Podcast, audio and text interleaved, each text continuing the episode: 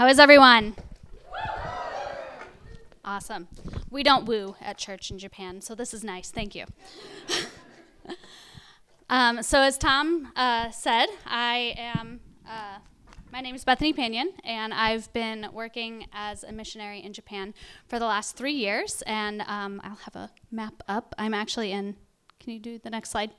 I'm in uh, Sendai. So this little dot up here in the area called Tohoku. So it's north of Tokyo, and um, I've been there three years now working with a local church, and I'm currently on my first home assignment, and I plan to go back in March. And so, um, while I'm home, I want to ask you guys for a little bit of advice. How many of you love a good Netflix binge? All right. I have now been out of the US for most of my adult life, and I need some recommendations. What shows do you guys? Okay. Is that day of Parks and Rec? Did somebody say that? Awesome. Awesome. I will be commandeering my parents' Netflix. Thank you very much. Well, I haven't done a Netflix binge yet, but I recently did a sermon binge, which sounds about right for a missionary, huh? Well, let me explain. I got back to the US on September 19th, and about a week after that, I needed to travel to Charlotte, North Carolina to debrief with my missions organization. And I decided to drive so that I could visit a few supporters and friends along the way. And so I was driving from St. Louis to Nashville. Anyone from Nashville? No? Okay. Nashville to Charlotte, and then I went up to Lynchburg, Virginia, and then I had to make the drive back to St. Louis. And that was 28 plus hours of me driving by myself. So, that much driving. I had two action plans to not fall asleep and die. One, I just renewed my library card and I was able to check out The Goblet of Fire on audiobook. Do I have any Harry Potter fans here? Thank you. Woo! Tom loves to make fun of how big of a nerd I am. So feel free to do so if you're not a Harry Potter fan. Um, the other plan of action that I had was I thought, why not have Tom Trask um, drop a few really loud truth bombs on me while I'm driving across the country? And I decided to download all of the Chi Alpha messages up to this point and prepare for the message that I'm giving you guys tonight. And that it was really cool. Um, I listened on my way up to Lynchburg, Virginia, and I was visiting a friend who works at Liberty University, which is a, a Christian college. And I kid you not, guys, her job title is an LU shepherd. And you guys know all about shepherds by this point. And she's basically a spiritual advisor over a large chunk of the student population. And what was even cooler is that the spiritual feeding that I just binged on was exactly the place that she was in, and I was able to turn around and minister to her.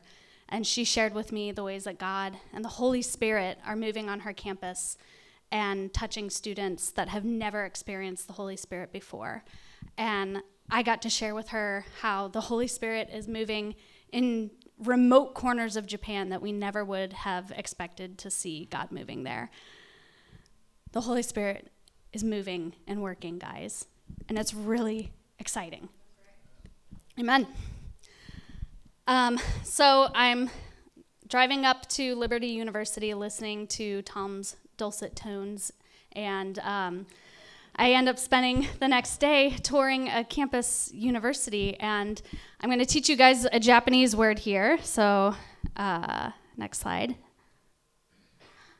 Repeat after me. Natsukashi. Natsukashi. So, this is a word that the Japanese people say a lot, and it basically means nostalgic. And especially coming back here, cho natsukashi. And it's really good to be back. So, I want to get into it tonight. Um, you guys have been digging into one of the richest and most well known passages of Scripture, Psalm 23. And as Tom um, said a little bit about my story. Um, I grew up in a non Christian family, and I didn't know Jesus until I was 20 years old. Thank you, Chi Alpha. But I somewhat knew this psalm. Um, I was a 90s kid, and in elementary school, there was a super popular rap song by someone named Coolio. Does anyone know Coolio? Okay, the song was Gangsta's Paradise. and thank you. and it opens with the line As I walk through the valley of the shadow of death. So, this was my spiritual upbringing. This was my exposure to Psalm 23. So, instead, tonight, I want us to look at what God says about this valley. Uh, we're going to touch on Psalm 23, verses 3 and 4. And I want to talk tonight about resting in uncertainty. When we can't see the next place to go, how do we trust our Good Shepherd? So let's dig in and find out. So, Psalm 23 from verse 1. And I'll have it up on the screen for you guys, and you can open up your Bibles as well. The Lord is my shepherd. I have all that I need. He lets me rest in green meadows. He leads me beside peaceful streams. He renews my strength. He guides me along right paths, bringing honor to his name. Even when I walk through the darkest valley, or Coolio's translation, the valley of the shadow of death, I will not be afraid, for you are close beside me. Your rod and your staff protect and comfort me. So in verse 4, we see this famous phrase, the valley of the shadow of death, or this darkest valley. In the Hebrew, um, this phrase is actually only two words the word for valley, and then the word that sometimes gets translated shadow of death. Um, it's all one word, and the word is salmaveth. For those of my Harry Potter fans, doesn't this sound like Parseltongue?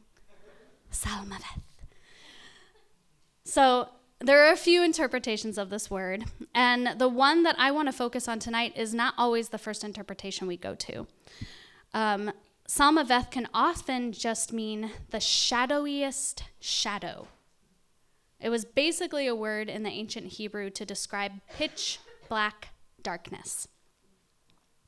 In our modern world of electricity and light pollution, it's hard to imagine complete and total darkness. Um, I just recently read the Anne of Green Gables series for the first time, and um, in one of the books, she describes something called Venus shadows. Have any of you ever heard of this? Did you know there are three lights in our sky that can cast shadows? Obviously, the sun, and then the moon when it's full, but also Venus can be bright enough to cast shadows. I didn't even know it, and I had to Google it to find out. So it's really hard for us to imagine complete and utter darkness. This psalm was written thousands of years before electricity ever existed. And the Israelites would probably be using some sort of simple torch or lantern, and I have a picture of it up here. This can only help you see so far, guys. So try to imagine this complete blackness around you. Sometimes the scariest part of the valley is just not being able to see, not being able to know what's up ahead. Tom's been sharing fun sheep facts, and so I'm going to review one and kind of build off of it. Uh, he shared in one of his messages how sheep have terrible depth perception. But interesting enough, they have excellent peripheral vision, and they can actually see behind them without turning their heads. Another interesting thing about their vision is that um, they are able to perceive color, but it is not as um, advanced as the way that um, human beings perceive color. But related to that, if sheep are introduced to a new color, their first reaction is fear. They are afraid of the unfamiliar. How much are we like this? We can see what's going on around us, and we have excellent hindsight They say it's 2020. But we have a very limited view of where we're going. And if something new is introduced, our first reaction is fear. Walking through the darkest valley looks a lot like the fear of the unknown. Like sheep, we must depend on our good shepherd to keep us walking on the right path. Thinking about this fe- uh, sheep fact actually reminds me a lot of Peter when he walks on the water in Matthew 14, verses 22 through 33. And if you have your Bibles, you can pull it up. Um, I'm just going to summarize the story here. Um, Matthew 14, verses 22 and 33. It starts in verse 22 saying, immediately after this. The immediately after is um, when Jesus feeds 5,000 men along with their wives and their children with just five loaves of bread and two fish. He stays back to pray, and he sends his disciples ahead of him in a boat while he dismisses the crowds. After Jesus had um, gotten away and prayed to his father for a, a while, um, the boat with the disciples in it had gone a long way off into the Sea of Galilee, and a strong wind had come up and started battering the boat. The disciples were all awake, fighting with the sea until about 3 a.m. Jesus decides that this is a perfect time to take a stroll out onto the water and scare his disciples half to death. It says that he actually terrified them and they thought he was a ghost. I really like to imagine Jesus here, maybe trying to play like the best practical joke on his disciples, thinking, oh, they're never going to expect this. So after Jesus, Jesus reassures them that it's him, um, Peter, being the impulsive guy that he is, asks Jesus to call him out on the water. Peter begins walking, but soon all he can see are the waves that are around him instead of Jesus, who's standing right in front of him. In his panic, even his hindsight is limited because he's suddenly forgotten all of the miracles that he's witnessed Jesus perform. He panics. He feels his fear and he begins to sink he prays out one of the simplest and best prayers Save me, Lord. And Jesus immediately reaches out and grabs him.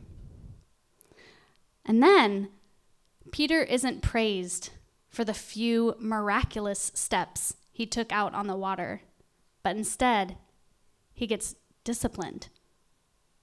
You have so little faith. Why did you doubt me? When I first started reading the Bible, I had a very hard time reading passages like this when Jesus is chastising his disciples.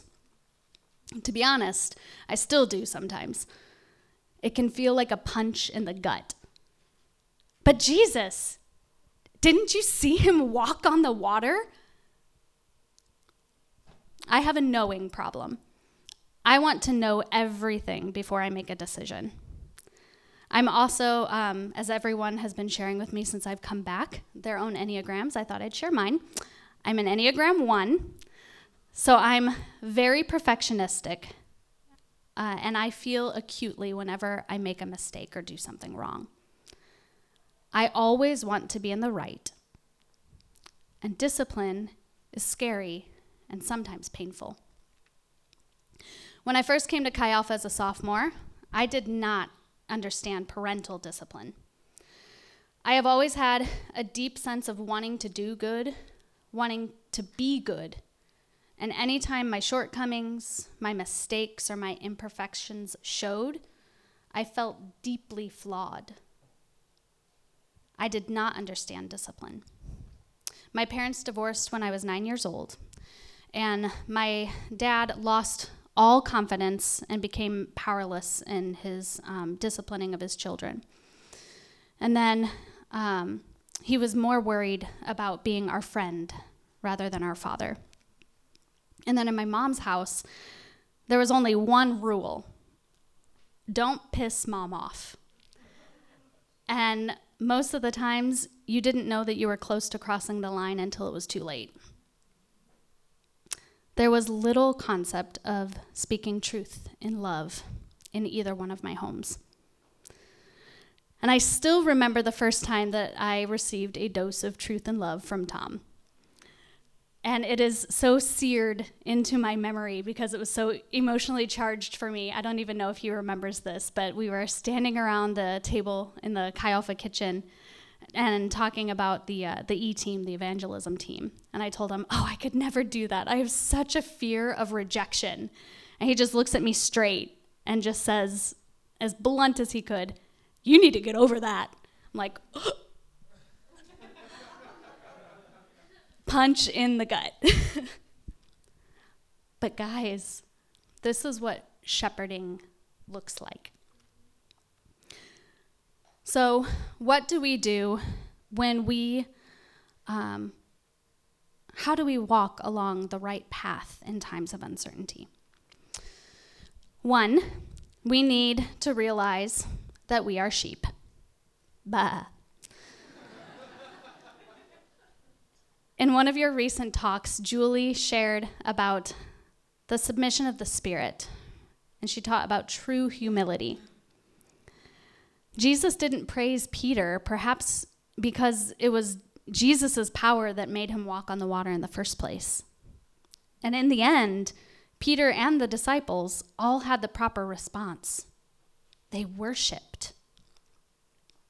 As sheep, we are limited.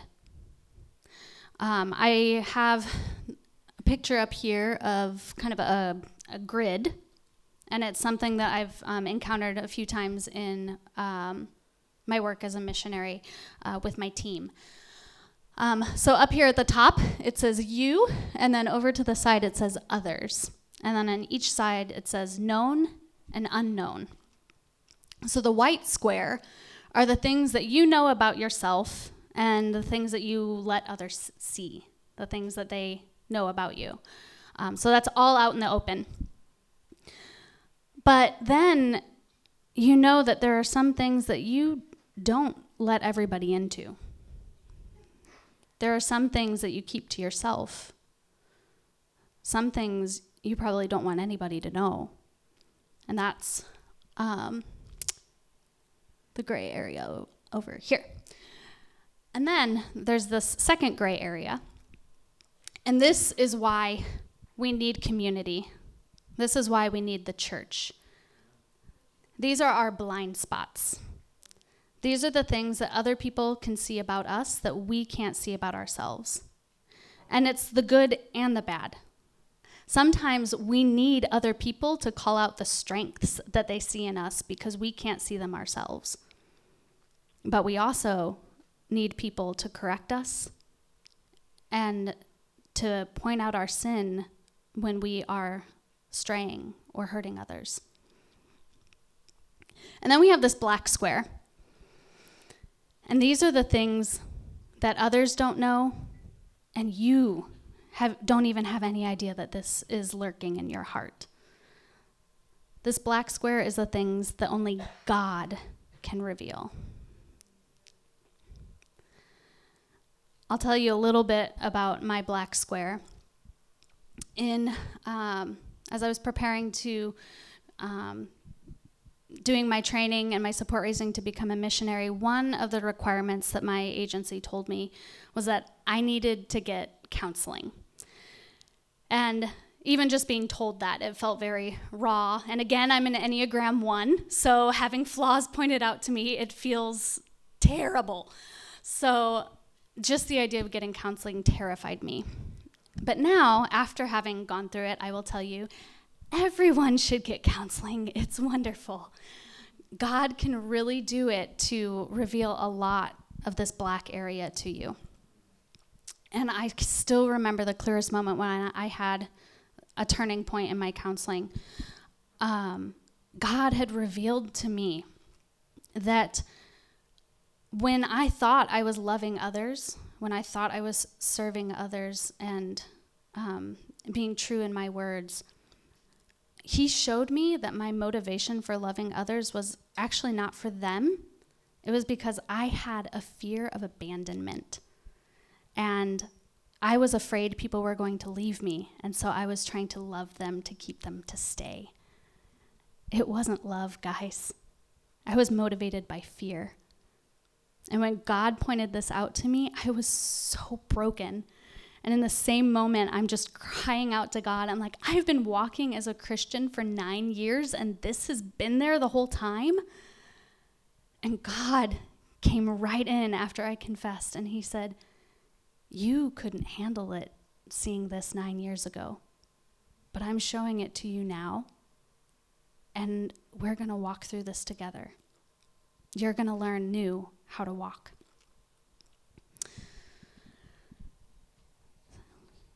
God is more concerned about who we become than what we do for him. In 2 Corinthians chapter 3 verse 18 it says that the Lord who is the spirit makes us more and more like him as we are changed into his glorious image. A huge part of that is God bringing the unknown darkness into the light.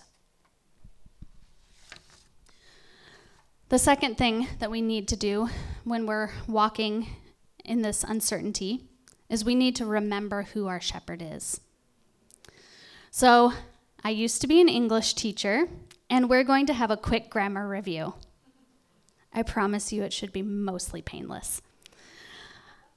I want us to look back at verses 1 through 3, and I want you to find the verbs so you can turn to your neighbor and kind of point out some of the verbs you see. And if you need a little bit more review, verb is an action word. So look for the action words.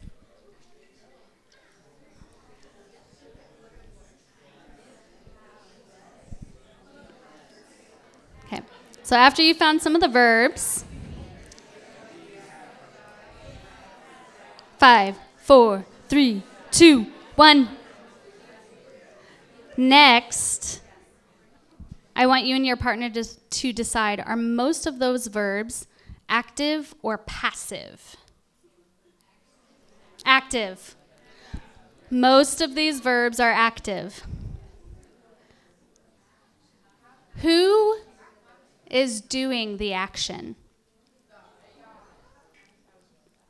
He guides me along right paths, bringing honor to his name. This is why we can walk through the darkest valley and not be afraid.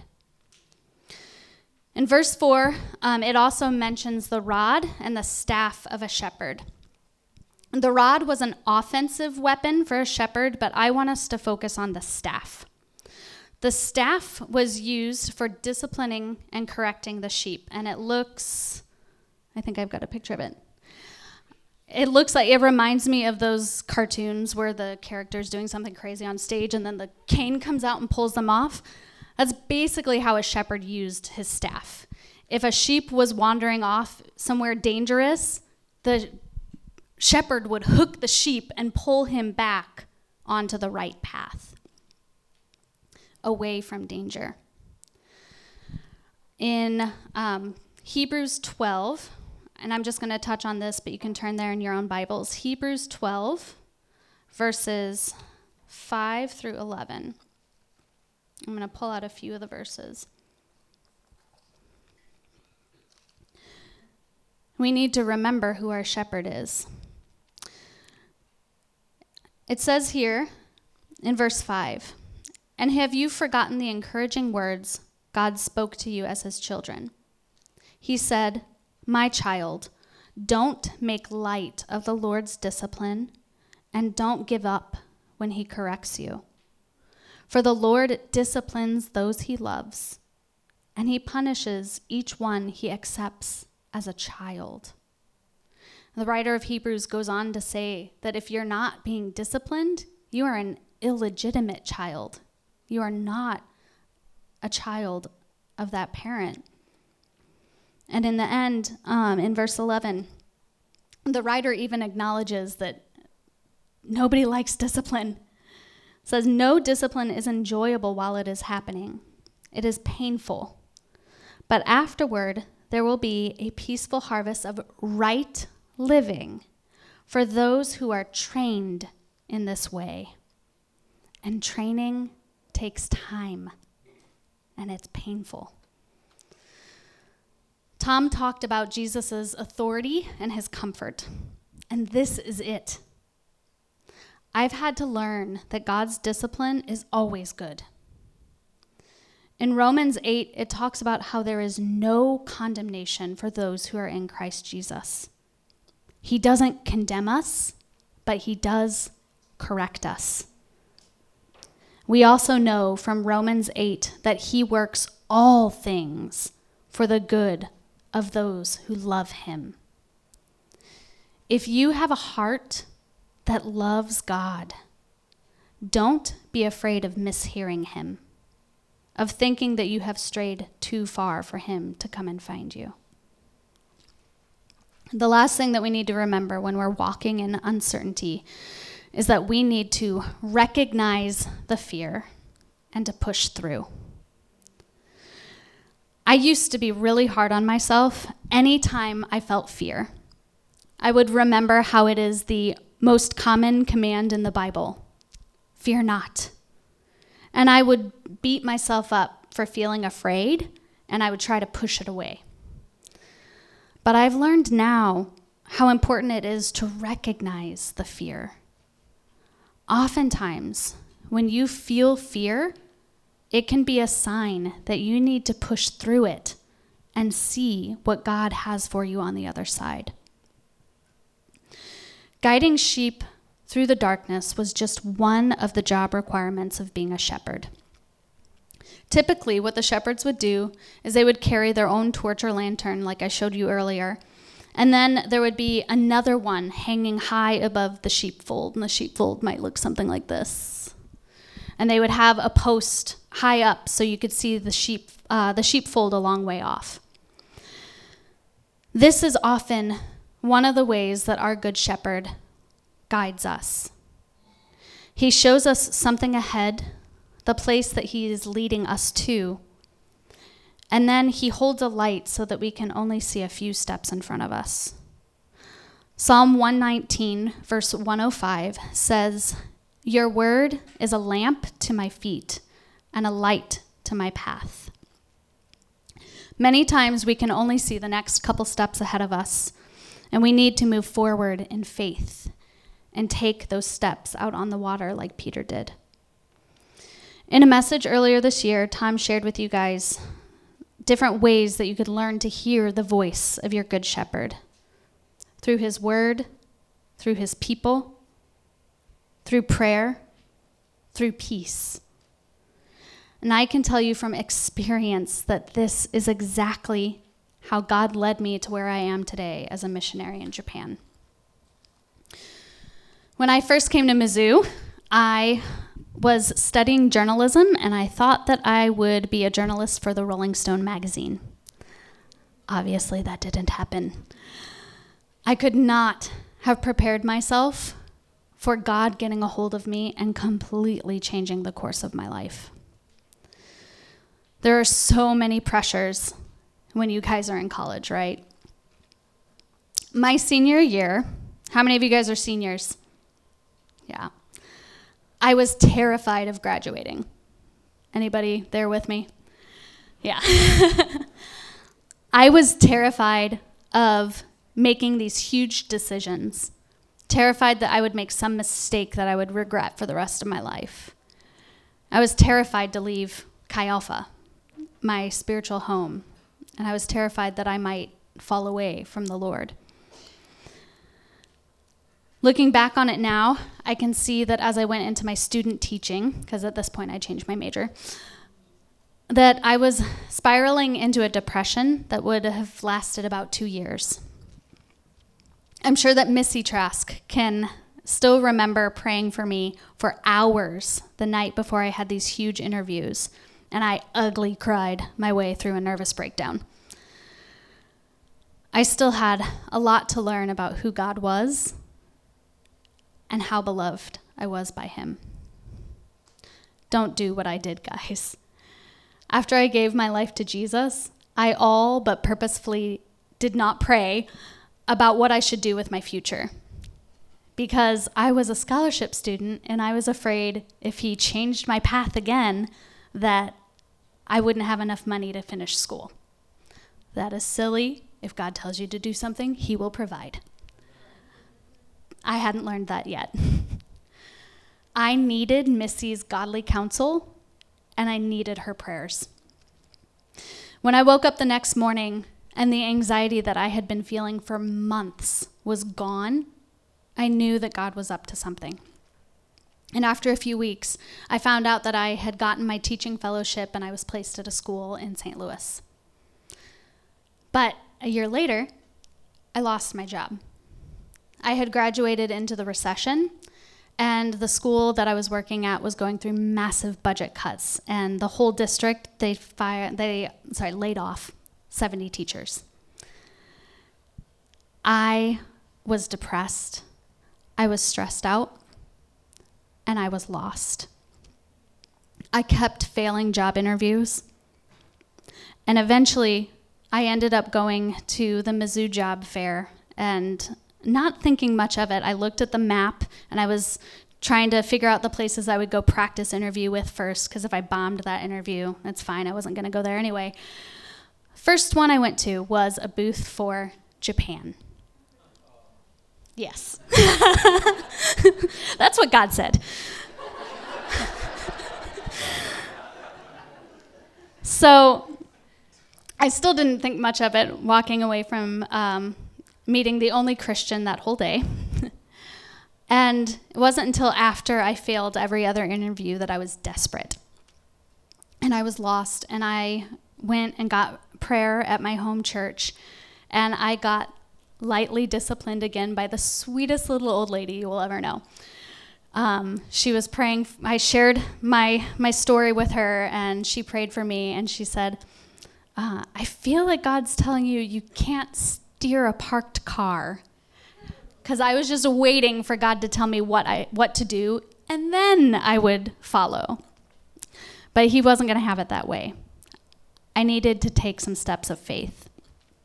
So, prayerfully, I applied for this um, teaching job in Japan, and I asked God that if this wasn't His will, please close the doors. And all of the doors stayed wide open. I couldn't imagine moving to Japan one month before the 9.0 earthquake and tsunami disaster that devastated the East Coast near where I was living and it actually, did you guys know it shifted the Earth's tilt on its axis? I could not have expected God to send me to Japan at that time. And even more, I couldn't have expected in the first 24 hours after the disaster that God would send me the same Bible verse 3 times. Esther 4:14. You were prepared for such a time as this. And I knew I was staying. I didn't know what was going to happen, but I knew I was going to stay. And I ended up staying for four years. I couldn't imagine staying at the school as long as I did. And then during that time, God slowly calling me into missions because he knew how freaked out I was. At first, I was still really stubborn, and I did not want to do support raising. So I made a plan for myself that I would work part time at the school and that I would volunteer the rest of my time part time with the church. And God was merciful and He actually created a position for me to work at the school part time. Um, and so I was doing both for about a year. And I couldn't tell then, um, but God knew that I was on the edge of burnout again. And it came to a point where the school um, needed the, the job position, the trainer position that they had created for me, they decided they needed it to be a full time position. And so I recognized it that it was a decision God was putting before me. Two good things. Do I go back to teaching English at the school that I loved and the students that I loved? Or do I do this scarier, unknown path of trying to figure out being a missionary at this church and not knowing how God was going to provide for me. And God talked in an, uh, sorry, God spoke through Tom. Um, Tom talked about um, the sense of peace that you can have um, when you're praying and trying to make a decision. And I basically, I had no peace about going back to the school. And I knew that God was calling me to work with the church full time. And by this time, I learned that God provides, so I was a little more ready to trust Him.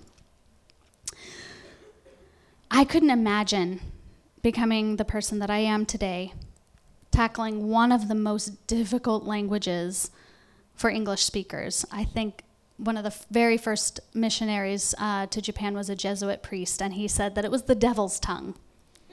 it's hard, guys. I couldn't imagine taking on that challenge just so I could teach the Japanese people about how awesome our God is, how much He loves them, and how He has good plans for them in Jesus. If God had showed me any of this 10 years ago, I would have been overwhelmed. I wouldn't have been able to take it. If he showed me 10 years ago about the depths of sin and shame that he would be uprooting from my heart as we walked together, I would have given up. I wouldn't have been able to comprehend it. Ephesians chapter 2 is one of my favorite passages in the whole Bible, especially the first half. It begins in verse 1 with Paul being as clear and as blunt as Tom Trask. You were dead in your trespasses and sins. And that is where I was. I was dead. And you know what? Coming to life again is painful. And it's not something that you can do for yourself. Paul then uses two of the best words in the whole English language and says, But God. He doesn't leave us dead, but because of his mercy and his love, he raises us up with Christ. Paul rounds it out in verse 10 when he says that we are God's workmanship, his masterpiece. And he created us in Christ Jesus to walk in, good wor- uh, in the good works that God prepared beforehand. When God formed you, He already had His good works planned for you guys.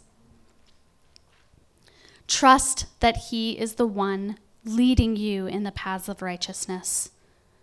And you are going to have to push through a lot of fear along the way. But take heart. He will give you everything you need because he's already given you himself. And be prepared because he will be calling many of you to leave behind everything you have ever known, to follow him into unknown lands, unknown languages, and unknown people. And all you have to do is be ready to say yes. Go ahead and bow your head and close your eyes.